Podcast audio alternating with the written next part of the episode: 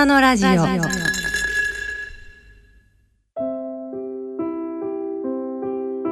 大人のラジオ。イノベーションのコーナーです。このコーナーではイノベーティブな技術やサービスを開発し事業展開されている起業家の方々などにご出演いただきお話を伺っております。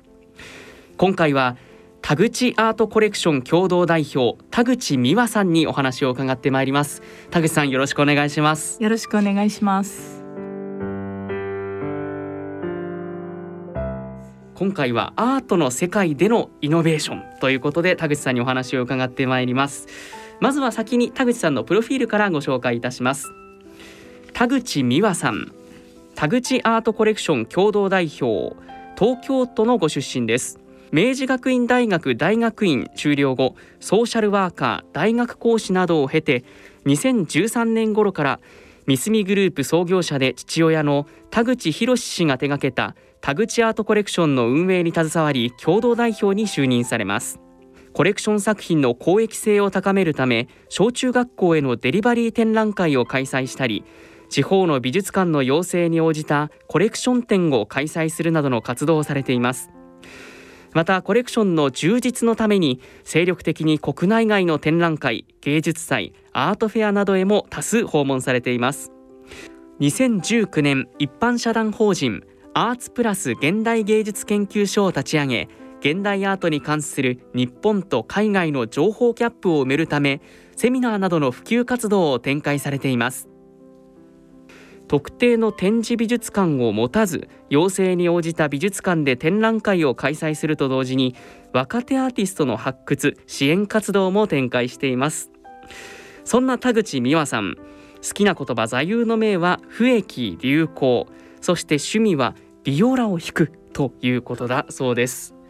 改めてよろしくお願いします。お願いします。田口さん、座右の銘不益流行。はい。これは、えー、そうですね。はい。あのいつ頃ですかね？やっぱり大学で勉強している頃に知った言葉なんですけれども、やっぱりその変わらないものと、うん。その時々の流行に乗っているものっていうものをこう見分けるっていうかはい。あの不益っていうものをやっぱり見極めていけるようにしたいなというふうに何かの時に思ってで今となってみるとアートもそれにちょっと関係してるなと思っているのでいわゆるそのはい。伝統的な部分と、はい。そこにこう新しい加わって変わってくる部分。そうですね。その時その時あのたまたま人気が出てるうん。一時的な人気が出てるっていうものと、やっぱりちゃんと評価されて歴史に残っていくものっていうものをきちんとこう見極めていけるようになりたいというふうには思っているので、まあ、それを戒めるための言葉としても いあの今もあのいい言葉だなと思っている言葉の一つです。はいその一方で趣味ビオラを弾く楽はい器弾かれるんですね、はい。そうなんです。あの大学時代に始めているのでええ。そんな小さい頃からやっていたっていう人たちほど上手じゃないんですけど、うんうん。あの大学に入った時にオーケストラのサークル活動はい。で入りましてそこで初めて楽器を持つところから どうやって弦楽器を持つのかも、ええ。おうおう。音を出すのかもわからないところから始めたんですけど、はい。はい、あのオーケストラであのいろいろ交響曲とか、うん。そういうのも演奏できるようになって今も趣味で時々あ演奏会出てます。カルテットとか友達と4人ぐらいではい。演奏会を開いたりとかもしています。あいいですね。はい。何かその楽器を始めようって結構大きな挑戦じゃないですか。すね。かきっかけあったんですか？いや意外と勢いだったっていうか あのただ昔ピアノは習っていたんでええあの音楽は好きだったんですけれどもなんとなくこう受験があったりとかでやめてしまって、ただ大学の試験が入学試験終わって入るまでの春休みってちょっと暇じゃないですか。うんその時にたまたま家にあったレコードがあって レコードレコードですけどあのそれをちょっと片っ端から聞いてたらすごくいいなと思って。ああの昔はああいうソニーさんとかねそういうところがこうまとめて出した音楽全集みたいな、こうシリーズものが出てたりとかはい。そういうのがこう埃をかぶって誰も聞かずに家の中にあってそういうのちょっと掘り出して聞いたりとかしてたら意外といいなと思ってブラームスの交響曲の4番がうん。とても好きだとか思っていて、あ春休みが終わって大学の新入生歓迎会の時あの期間でさあいろいろ会員を受けるんですけどそのオーケストラの部室に行ったらその曲がかかっってたんですよ。運命ですね。その曲がかかってて、ね、えー、と思ってあ えそれでこ入ったらこの曲が演奏できるようになるんだと思ったらもう入るしかないと思って。うん。う んでなんか急なことですけど弦楽器始めますみたいな感じになっちゃいましたけど、まあでも今となっては何かその、まあ、音楽とアートって分野は違いますけど、はいはい、同じやっぱ芸術っていう意味では何かそう共通的な部分があるんですかね、えっと結構なんていうかリアルにつながってますね。それはすごく感じます。あのアーティストも作品の中にこう音楽を入れてきたりとかする時にクラシックから引用したりとか、あ。とオペラのフレーズを入れたりとか、そういうことをするんですけど私なんかは知ってるたまたま知ってるのであ、はい、これはなんとかっていうオペラのどこなんとかっていう歌から引用されてるなっていうのが分かるんですね。はい、だけどまあそうじゃなくて聞いてる方もおそらくいて、うん、あのこれそれが分かるともっとさらにこの作家さんが作った作品の意図とかが分かるから、うん。うん、より深く味わうことが、ね、そうなんです、ね、より深く味わえるし、うん、あの知っててよかったなとか、うん、経験持っててよかったなって思うこともすごく多くてやっぱり総合芸術っていう意味では、オペラを演出するアーティストの人も多いのでやっぱり最後の最後そこにたどり着くっていうか皆さん、あの映像と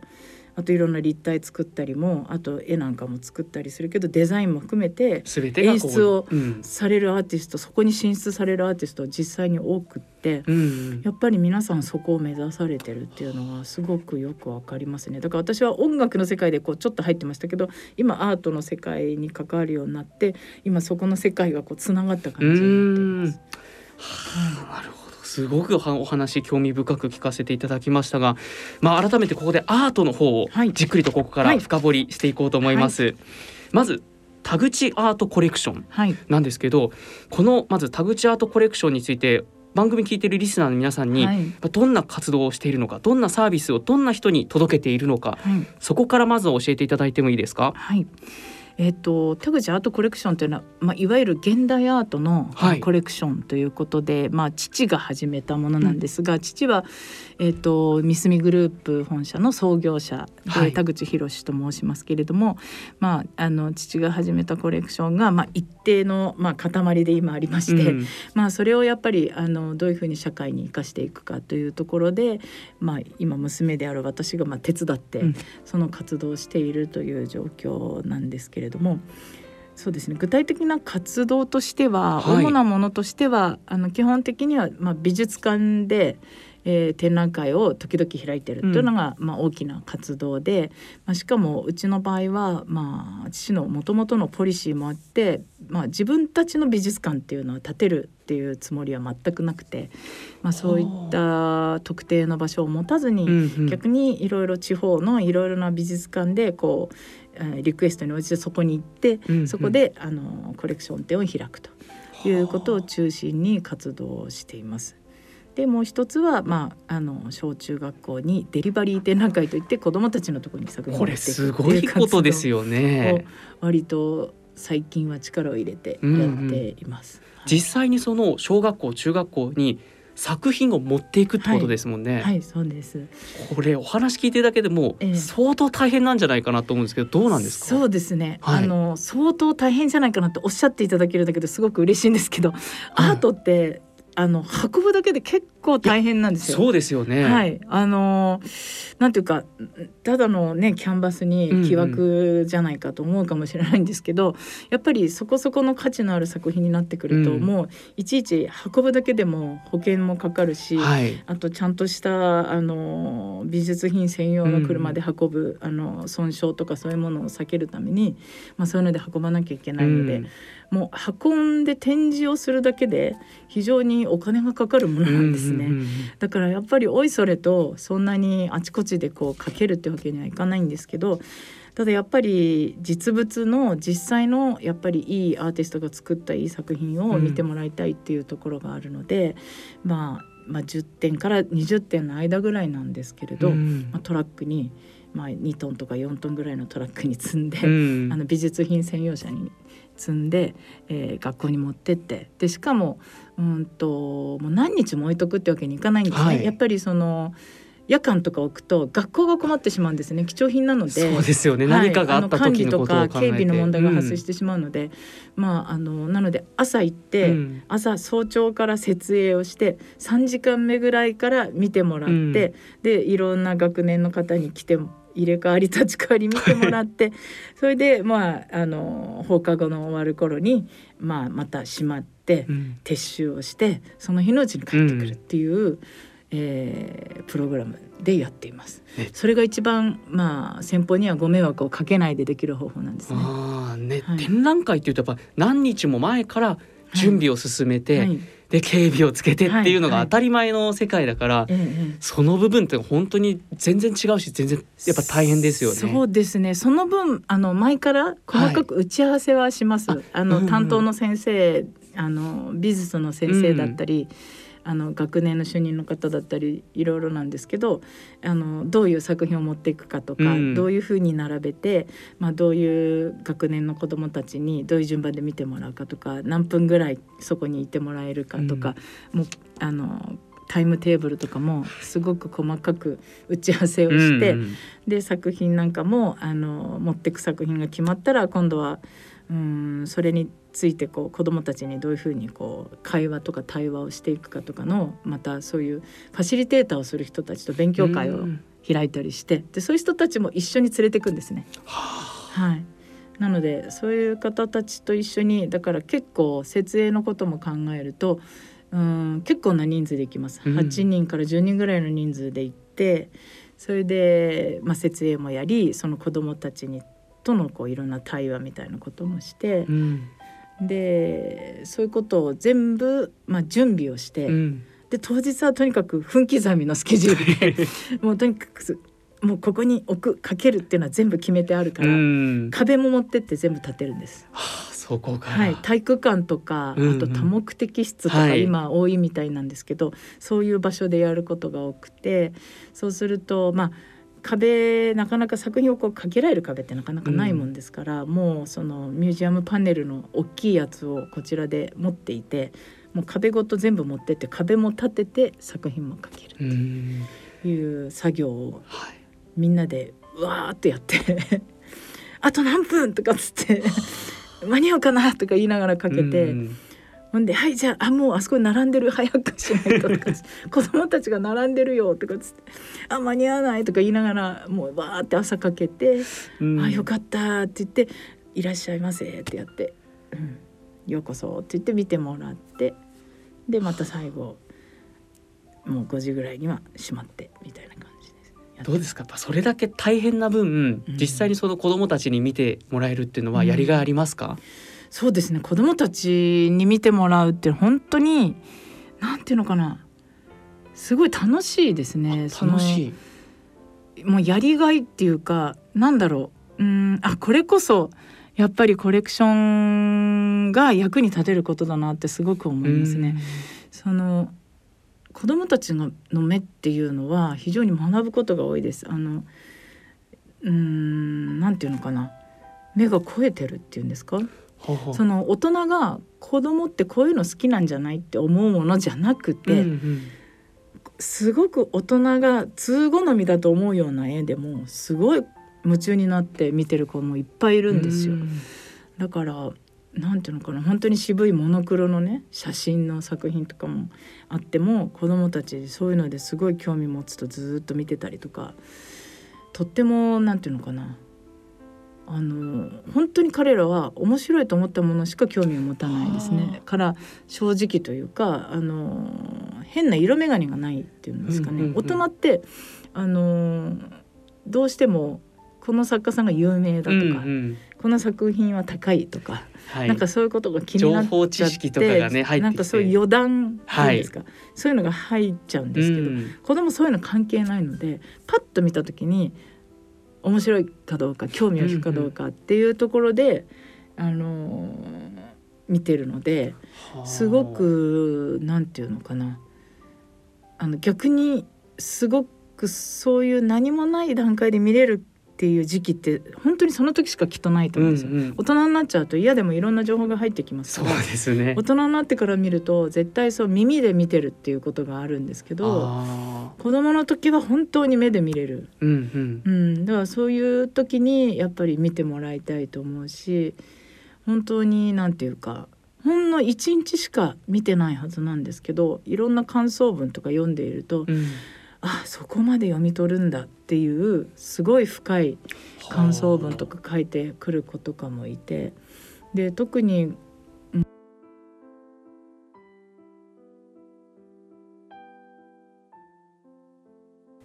えーと、亀の絵が描いてある作品があったんですね。はい、ジョシュ・スミスっていうちょっと有名なアメリカの、うんうん、えーと、ペインターさんの作品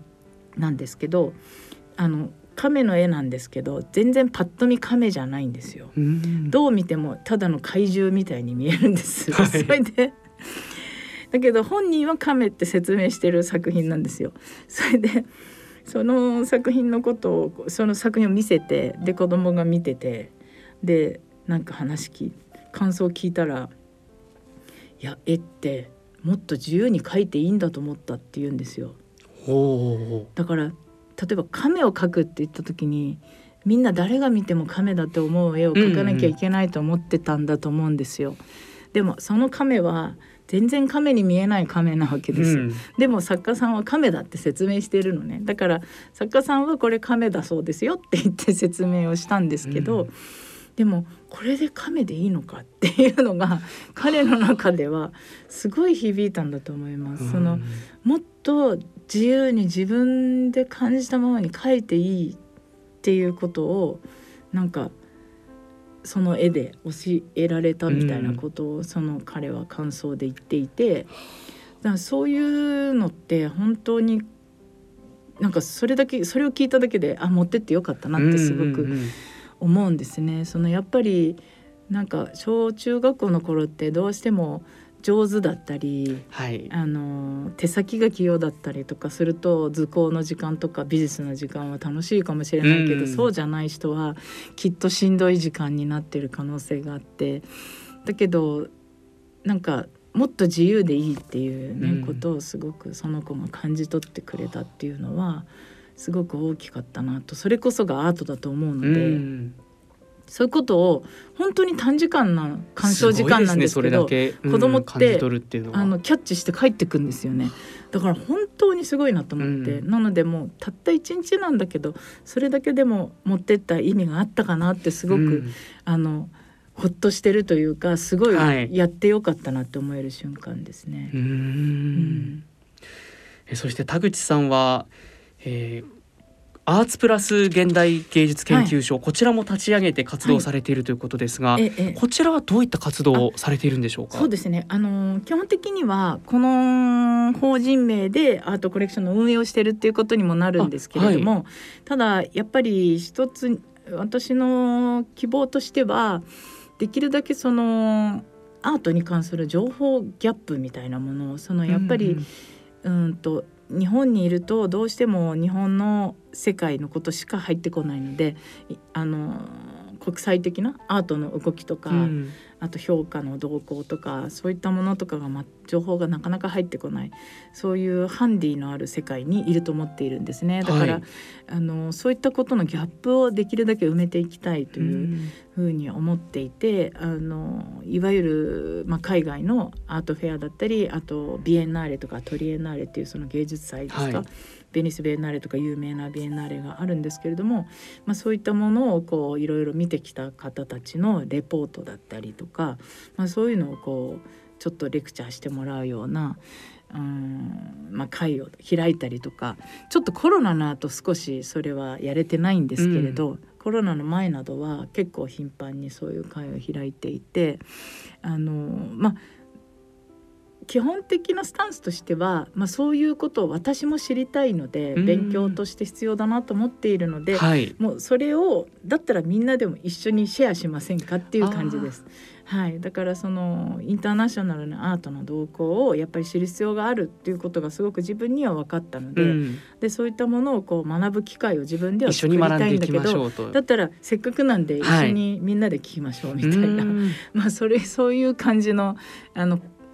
気持ちでやってるんですけれど、うん、まあでもあのそういうところでギャップを埋めていけたらいいなと。最近はちょっとこのアフリカのアートなんかもだんだん注目され始めているんで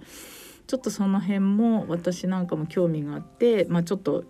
ある研究者の若い研究者の方にも協力してもらって、うんうん、アフリカのいろんなアートの情報なんかを例えばホームページでレポート上げてもらうとかちょっとホームページも使いながら、うん、そういうあの情報のなんていうかギャップを埋めるための情報源を少しずつ提供したりとかしています。まあ、それだけさまざまなこう活動をされているわけですね。はい、いろいろちょっといろいろ手を広げつつ。そうですね。ありがとうございます。まあそんな田口アートコレクションなんですけど、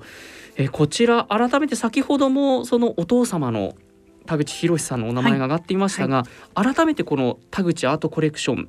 どういった経緯でまあ設立されてどういう活動をこれまでこう行ってきたのかっていうのを教えていただいてもいいですか？はい、そうですね。えっと本当に、まあ、前身として始まっているのは、はい、えーと、父が始めたミスミコレクションなんですね。ミスミグループの,、あの社長に父がまだいた頃ですね、えー、その頃に、えーまあ、会社のコレクションとしてコーポレートコレクションとして収集した、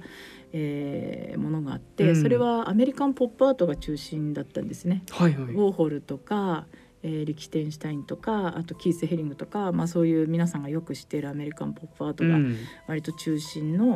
ん、えー、コレクションで、えーと、1991年頃から購入をし始めてると思うんですけれども、まあ、そういった形で、えー、やっていて、えー、それが最初だったんです。で父は何ていうかそれまでそういうコレクションってほとんどしてなかったんですけど、うん、うんまあよく父が喋っているのは街角でそのキース・ヘリングの版画が何かの焼夷度にかかっていてそれを見た時にすごく衝撃を受けてでそこからあのアメリカンポップアートの世界に、まあ、入ったっていうことなんですけどやっぱり当時あのなんていうかキース・ヘリングもなんていうか落書きじゃないですか。グラフィティ。はい、だしあとウォーホルダーってあのキャンベルスープの缶をいくつも作ってるわけですよね。はい、それとかねロイリ・キテンシュタインにしても漫画をそのね、作品にされていてアメリカンポップあのコミックの漫画を応用されて作っていて父としてはそれ漫画がアートになる落書きがアートになる。なんかそういうねあとありふれたその缶とかが、はい、そのままあのアートのモチーフになってっていうあとブリロのああいう洗剤とかのボックスが、あのモチーフになるってこと自体が、まあ、衝撃だったっていうか、まあ、多分そういうところがなんだこれって思ったんだと思うんですよね。でそういう価値観を変えるみたいなことがきっとなんか金銭に触れたんだとは思います。今でも価値観を変えるっていう価値観を変えるのが大事みたいなことをこう新規事業開発のことなんか喋るとよく、あの父は申してるみたいなんですけどあの、まあ、そういう価値観をこう転換するような変化革新的。革新的なところっていうのをすごくなんかインパクトが父にとってはあったみたいでそれをなんていうかこうやっぱみんなに、うんうん、社員のみんなにも見てもらいたいからって言って始めたのが会社のコレクションなんですね。はい、だからまあどっちかというとなんか会社として何か意味付けをしてなんか例えば若手に投資して育成してなんかアワードを出してみたいなことよりも、うん、むしろ自分がびっくりした作品を社員に見せたくて会社にかけたいからって集めたっていう なんかそういうきっかけだったんですね。えー、じゃあもう本当に純粋にこれすごいと思ったものを、ぜひ味わってもらいたいっていう気持ちで。始められた、ね、それをまあシェアしてみんなにもそれを感じてもらいたいと、うん、それぐらいの価値観の変化っていうのがまああのそういう空気を感じてほしいっていうのがあったみたいで、うんうん、なので、まあ、それが始まりだったんですよね。だからその当時は、まあ、ミスミコレクションとして会社で集めてたんですけど、うんと、90年代の終わりぐらいから、はい、あの会社でずっとかけてましたけど、まあ、少し個人所有のものも買い始めたみたいでうん、でそれが田口アートコレクションの出発点にはなっています。で父は、えーとまあ、98年に上場してるんですけど店が、えー、その後2000 1年だか2年だかな。その辺に社長を引退してるんです。うん、でその時にあの引退と同時にもうなんていうか逆に、まあ、社長降りたので、まあ、会社で買うっていうことをそんなに、まあ、自分で推進していくってことはもうできないと思ったらしくそこから先は個人でやっていくということになったので、はい、それ以降の購入っていうのが基本的には田口アートコレクションの個人コレクションの中心になって、いますね、うん。はい、これちなみにどれぐらいの作品がコレクションとしてあるんですか？えっ、ー、とねえっと、ミスミコレクションって今もミスミさんが管理してくださってるんだけど、はい、それは350点ぐらいあるんですね。うんうん。で田口アートコレクションはえっ、と去年末ぐらいで昨年末ぐらいで650ぐらいです。650もあるんですか？650ぐらいです。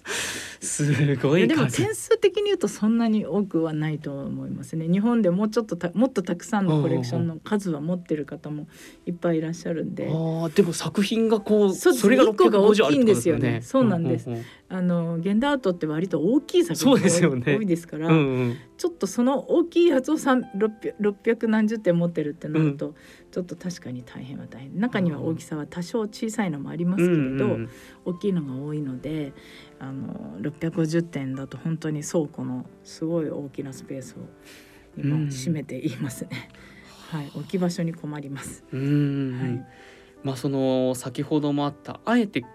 美術館っていうものを持たずに、はい、いろんな人に見ていただくっていうのはこれはもうお父様も、お父様が考えて始めたことなんですか？そうですね。父があの会社のなんていうか運営方針みたいなところで、えそのなんていうのかな。持たざる経営っていうことをよく言ってたんです持たざる経営。持たざる経営。あのとにかくなんていうかこう必要最低限のものしか、うん、あの会社の中では持たない。だから、うんあのそうしないといろいろなものを抱えるあの例えば製造部門とかいろんなものを全部持っちゃうと、はい、あのなんていうのかなんか変えサービスを変えなきゃいけなくなった時に変えられなくなってしまうので、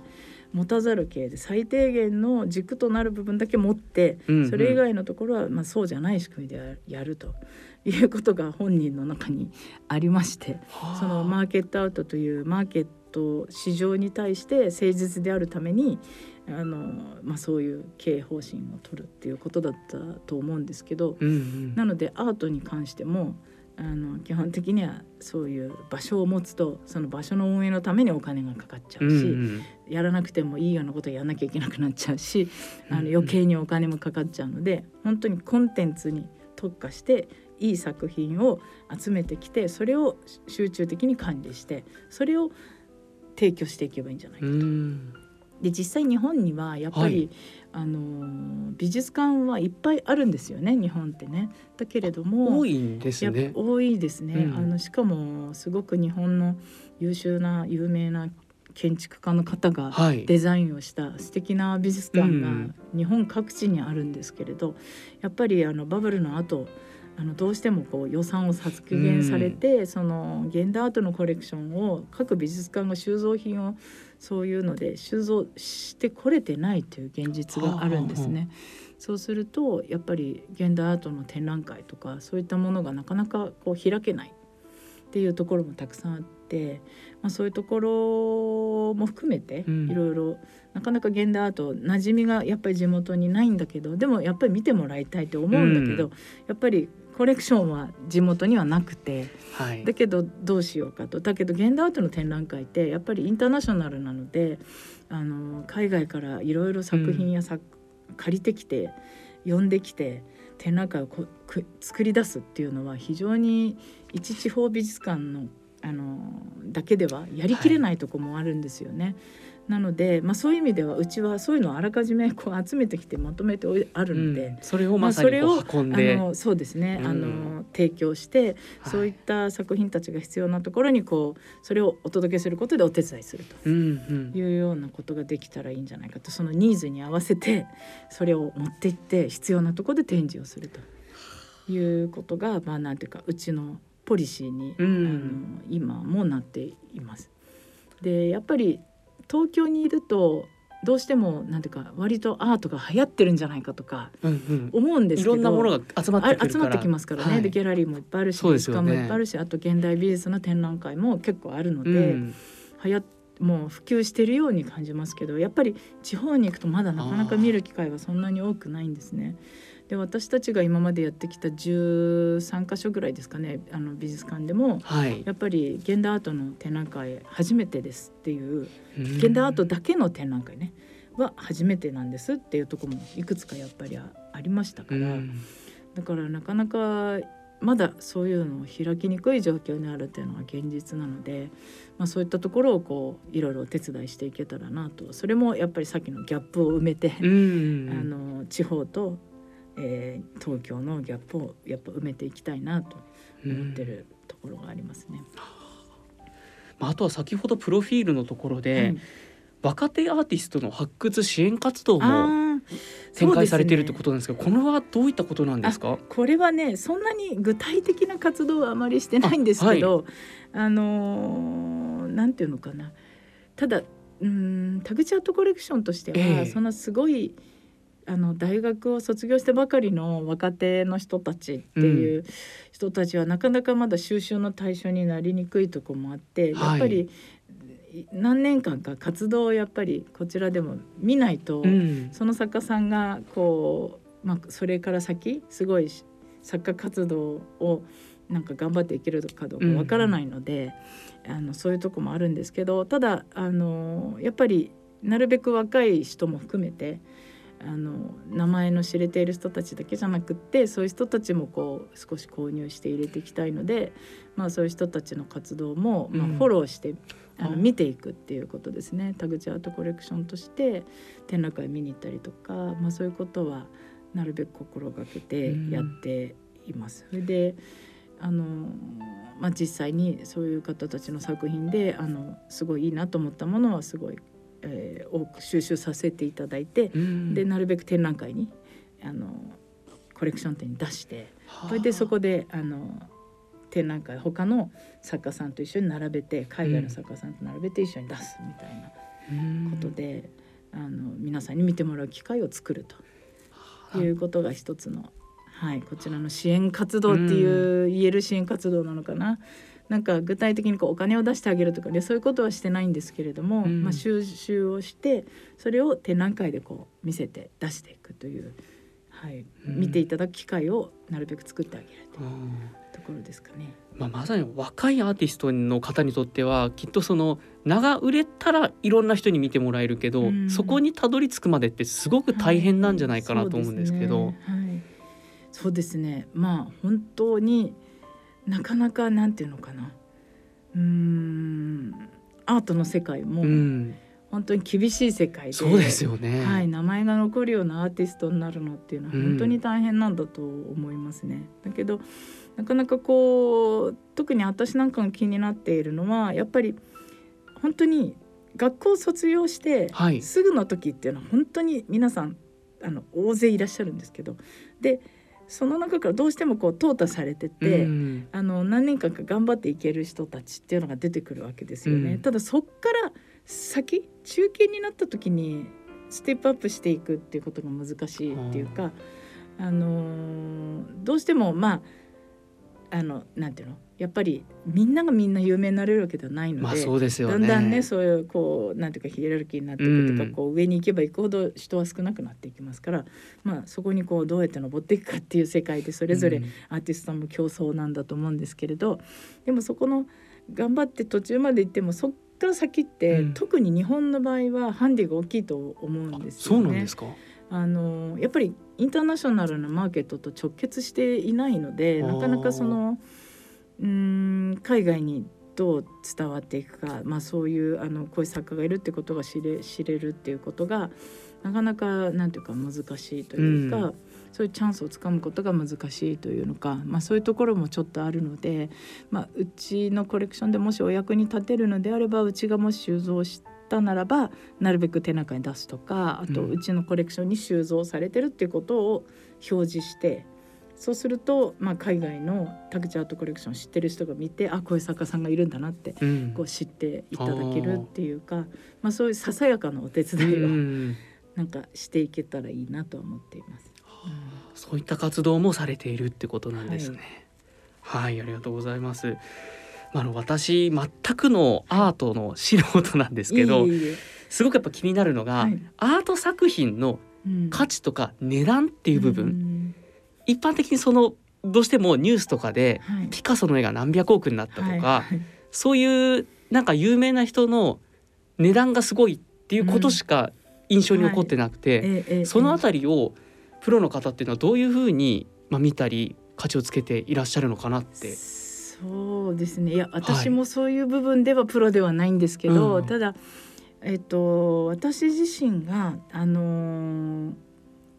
そうですね。初めてこのアートの世界に入った時に、えっとなんていうのかな。えっと、2011年にはい。実はそのちょっといきさつをお話ししますと、うん。私はすごくあの小さい頃からアートに親しんでたわけではなくうんすごい途中から入ってるんですね。もう大人になってから入っているので。そうなんですか。はい。お父様がはい。もともとそういうふうに活動を始められて、はい。てっきりなんかその影響が小さい頃からあったのかなっていう印象を持ってたんですけど。全くそんなあのあアートに溢れた生活とかとは全く無縁無縁な生活だったそうなのでんですか。はい、全くあの大人になってからでした。あの、はい実際父は先ほど申し上げたように会社でコレクションをしていましたから、あ,、の家にかけてなかったんですよね。なので、ああのほとんどがあの家に家にはほとんどかかってなかったから。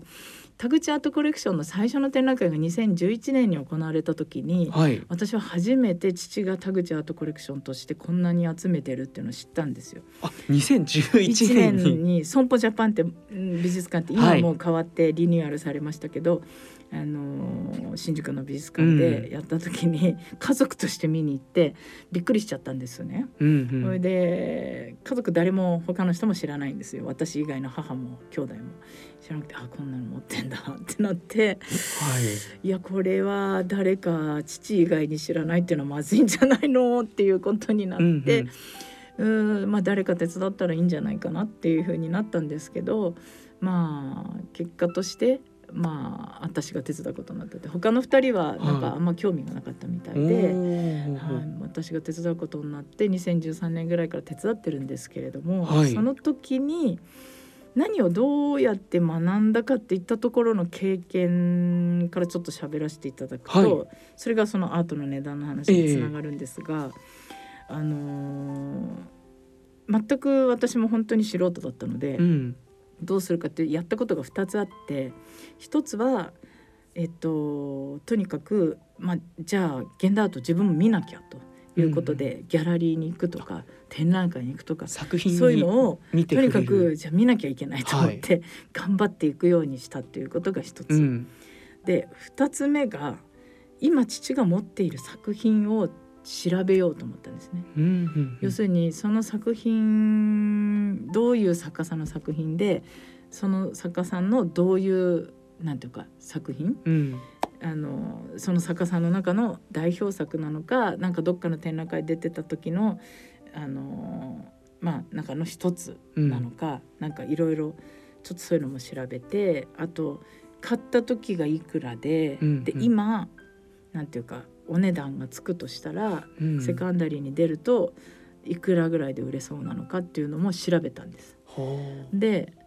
それで調べた時に、まあ、買った時よりも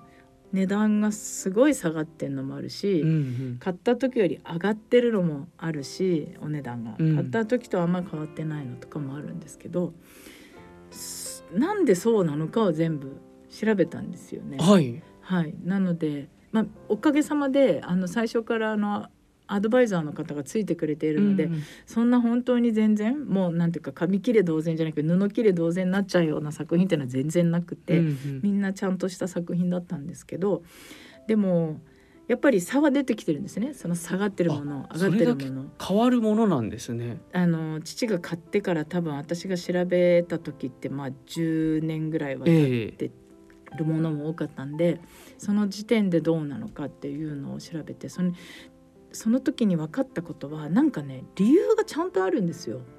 そうなんですか。その下がってるものの理由はあとか、はあは上がってるものの理由とかすごく納得のいく理由がちゃんと見つかるんですあえねー。単なる流行りとかではなく。じゃなくてやっぱりその下がってるっていうのは例えばその作家さんがその当時すごくあのエマージングでこうに若手でちょうど出てきて、うん、すごくみんなが注目を浴びてる時に私たちが買っていて、うん、で今ちょっと活動が停滞してる。その展覧会歴も今あんまり個展もできてなくってちょっとなんかスランプなのか分かんないけど、停滞してるみたいなことがあるとやっぱ下がってるんですよ。であと例えばすごく人気のある作家なんだけれどもこの人が本当に評価を受けているの。は例えばうちにあるのはペインティングだったけれども映像作品の方が評価が高いと。いうことになると映像作品だったらもっと高かったけど今うちにはペインティングしかないからそれはそこそこのお値段にしかなっていないとか。だから評価を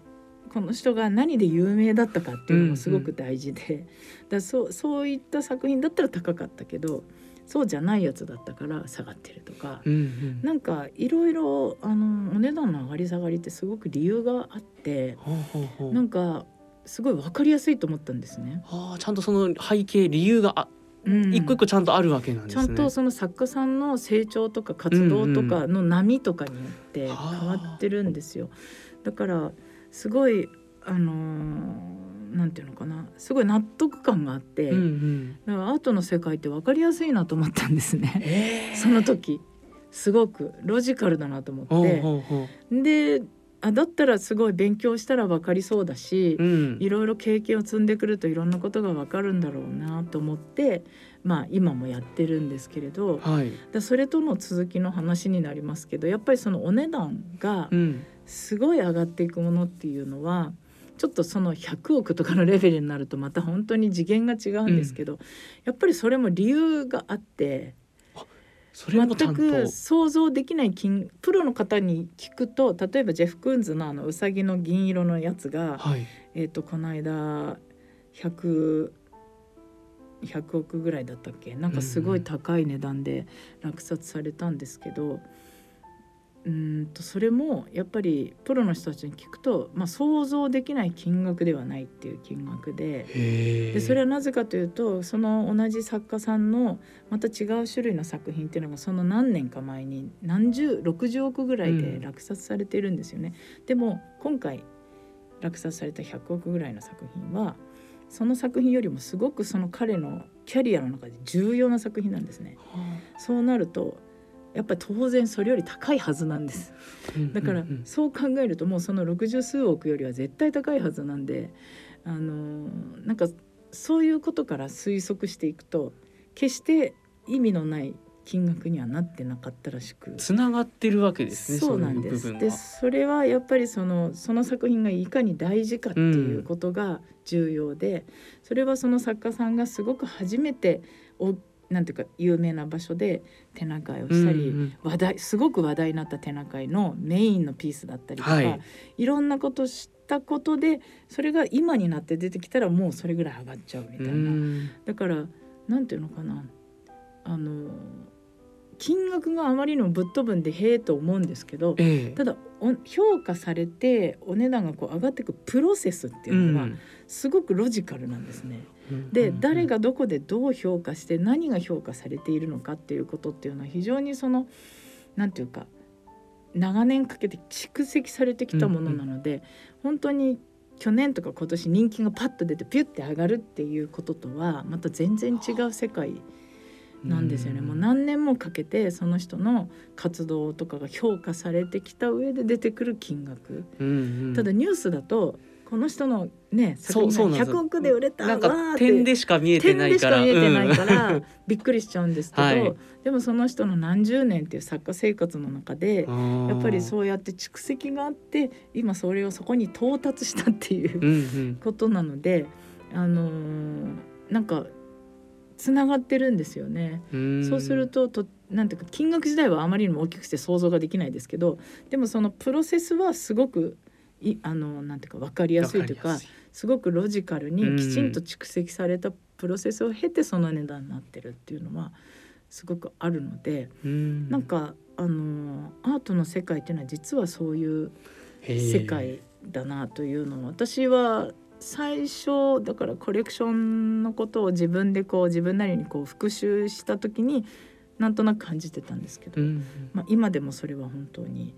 あそういうことだなっていうふうに思いますね。驚かないというか。うん、となるとコレクションを集める収集するにあたっては、そこをしっかりと調べないといけないってことですか、そういうことですね。だからその作家さんがどういう活動をしているのかその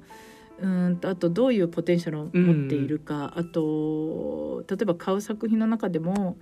うんとこの作品がそのまあ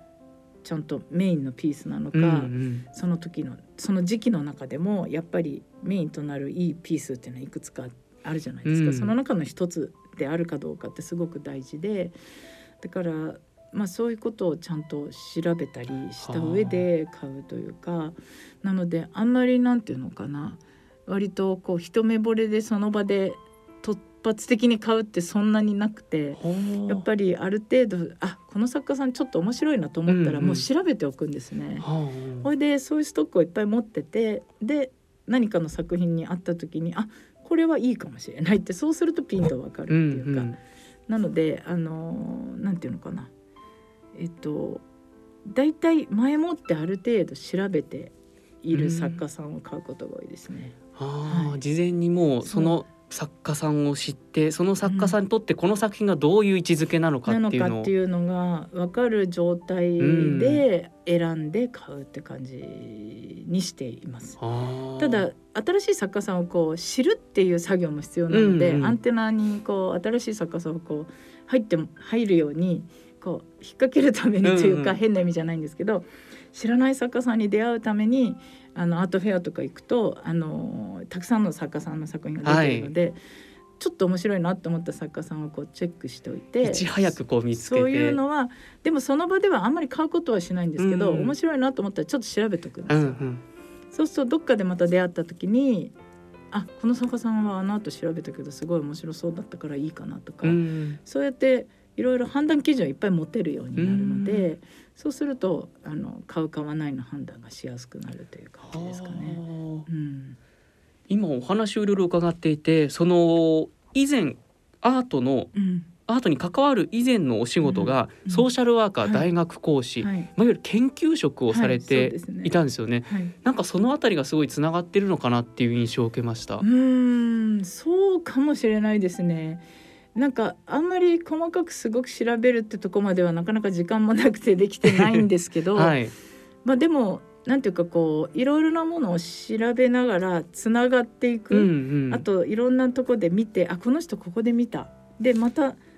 えっと、ここでも見たなってなった時にこうつなげていって、うんうん、それでこういろいろ自分の中で仮説を作っていくっていうんですか？なんかこうあこの人はだからこういうふうに評価されてんだなっていうことをいろいろなとこで出会うたんびにこう情報が点だったものが線になって、うんうん、そうするとその人のお仕事が面で理解できるようになってくるので、まあ、そういうふうになそういう作業をなんとなく知らないうちにしちゃってるっていうんですかね、うんうんうん、まあ、そういうところはもしかしたらそういう何かこう発見したことを仮説にしていって、検証していくみたいな、うん、あのまあ、研究的な観点はあるかもしれないですけどね。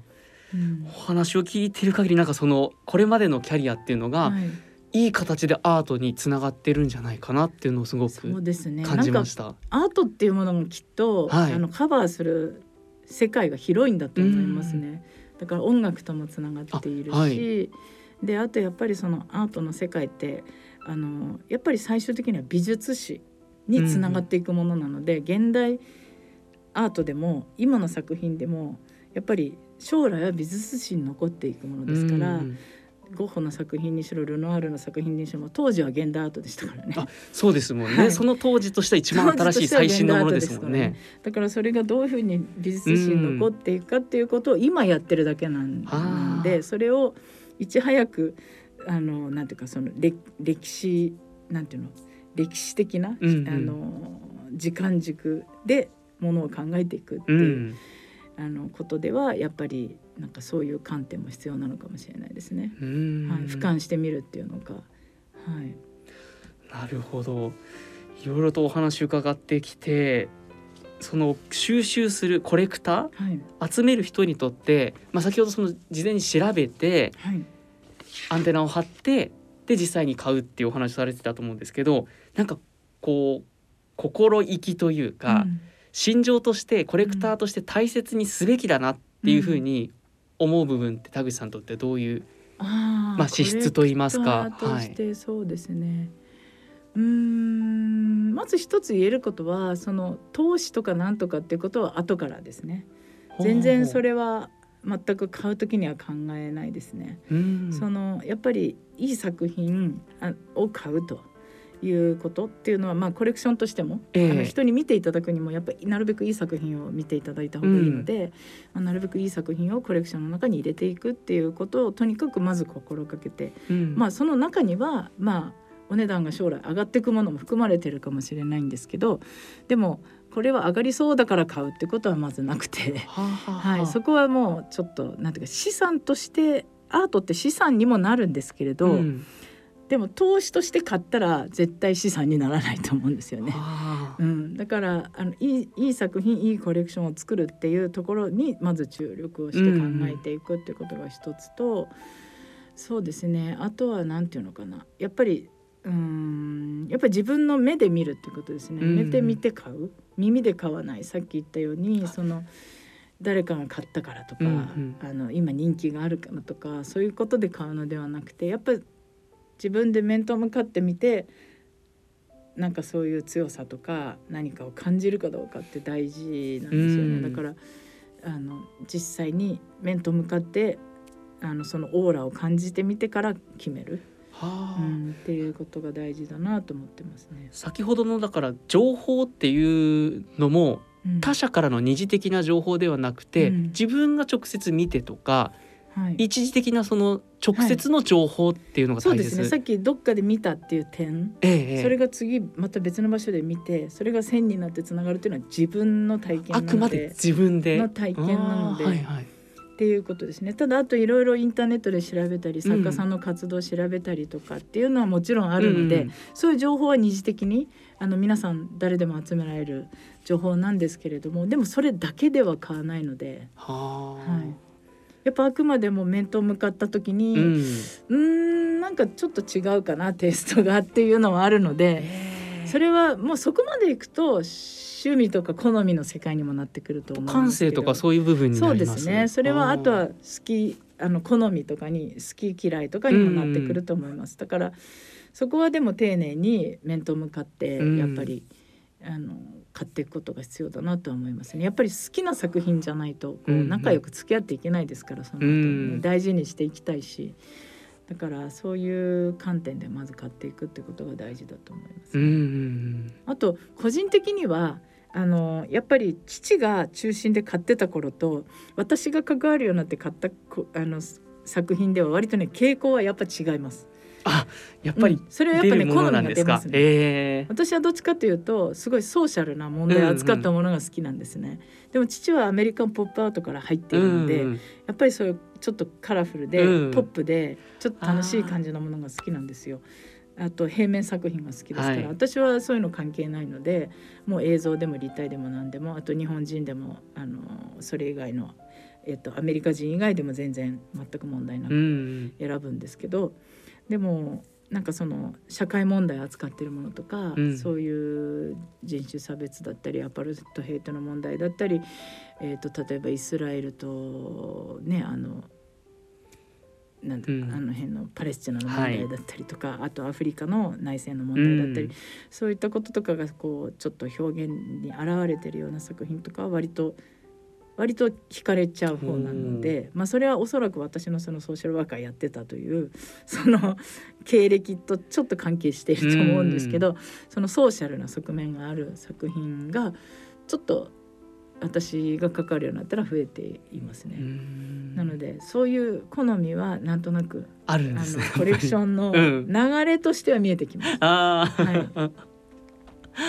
と言われますね人えー、私自分ではあまりあまりそう思ってなかったんですけど、うん、いやあのそういうの好きですよねって言われて 人に言われて他の方から。そうなんですね。はい。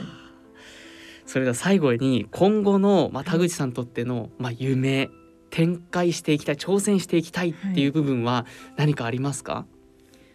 い、うんそうですね。展開していきたいというのはうんと私の頭の中ではやっぱりその日本のアートのえー、っと今の現代アートのブームみたいなものが、やっぱり一過性なものに終わらないであのちゃんと根付いた形で続いてほしいと思ってるんですね。でそのためには本当は教育とか、はい、あとはさっきからお話ししているようなその東京以外の地方でのいろんな美術館の活動とかがすごくキーになってくると思っていてやっぱり基本根本的にそのアートを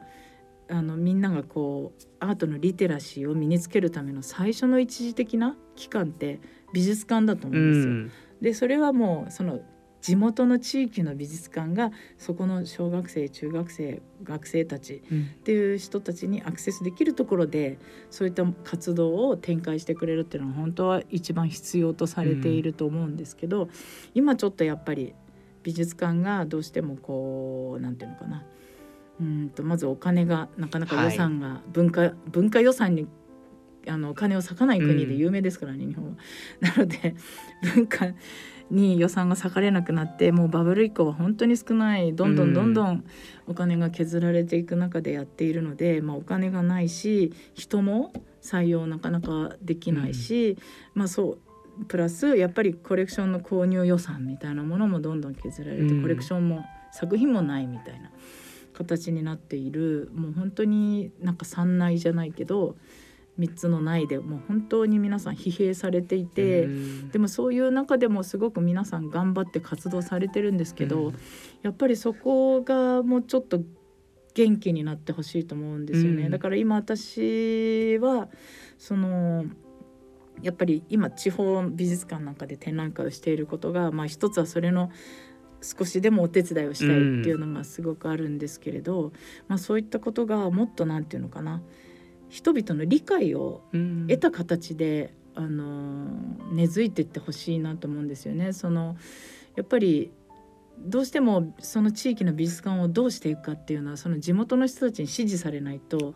なかなかやっぱりお金もかけられないし予算も避けないし、はい、議会も通らないしっていう話になるのでやっぱそのタックスペイヤーである市民の人たちが美術館をどう考えどういうふうに大事に思ってもらうかっていうこと、うん、そういったことが本当は大事なんですけどなかなかそういうのがすごくまだ理解がしにくい状況になってる、うん、むしろそれは例えば今みたいに100億で作品がやり取りされるみたいなことがニュースになっちゃうと本当にお金持ちの贅沢みたいな感じにもなってしまっているので、うん、じゃなくてもっと人々にとってあのすごく意味があることだし大事なことだっていうことが、まあ、伝わるようになっていきたいというふうに思うんですよね。例えば一例を挙げると例えばこの間鳥取県立美術館が初めて建つっていう、はい、あの県立でね美術館初めて建てられるっていう、うん、えー、ことがあってでコレクションはやっぱり新しく購入するって言ってあのアンディ・ウォーホルのブリロボックスをいくつか買われたんですね、うん、それすごく高くて3億だか3億いくらかしたんですけど、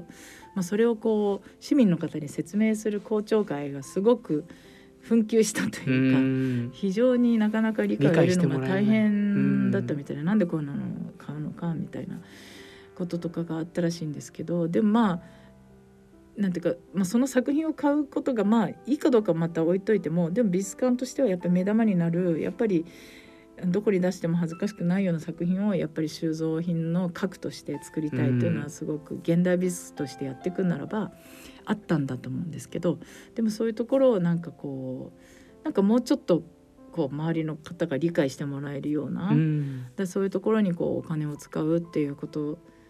にもっと文化にお金を使うっていうことに、まあ、周りが理解してもらえるようなそういう人々の理解も深めていきたいなと思っていて、うん、だから学校に持っていくっていうのも一つはそういう活動の草の根運動でもあるんですよ。はい、で子どもたちがそうなる。で先生たちがあのなんか先生たちの意識も少し変わるような気がします。なんかこう子供を連れてきて見てるんですけど、こっちがいろいろ説明したりすると聞いてる先生の方がなんか夢中になっちゃう先生とかもいて、はい、すごいこっちとしては嬉しいんですけど、すごい質問してきてくださる先生とか出てきたりとか、はい、なんかそういうあの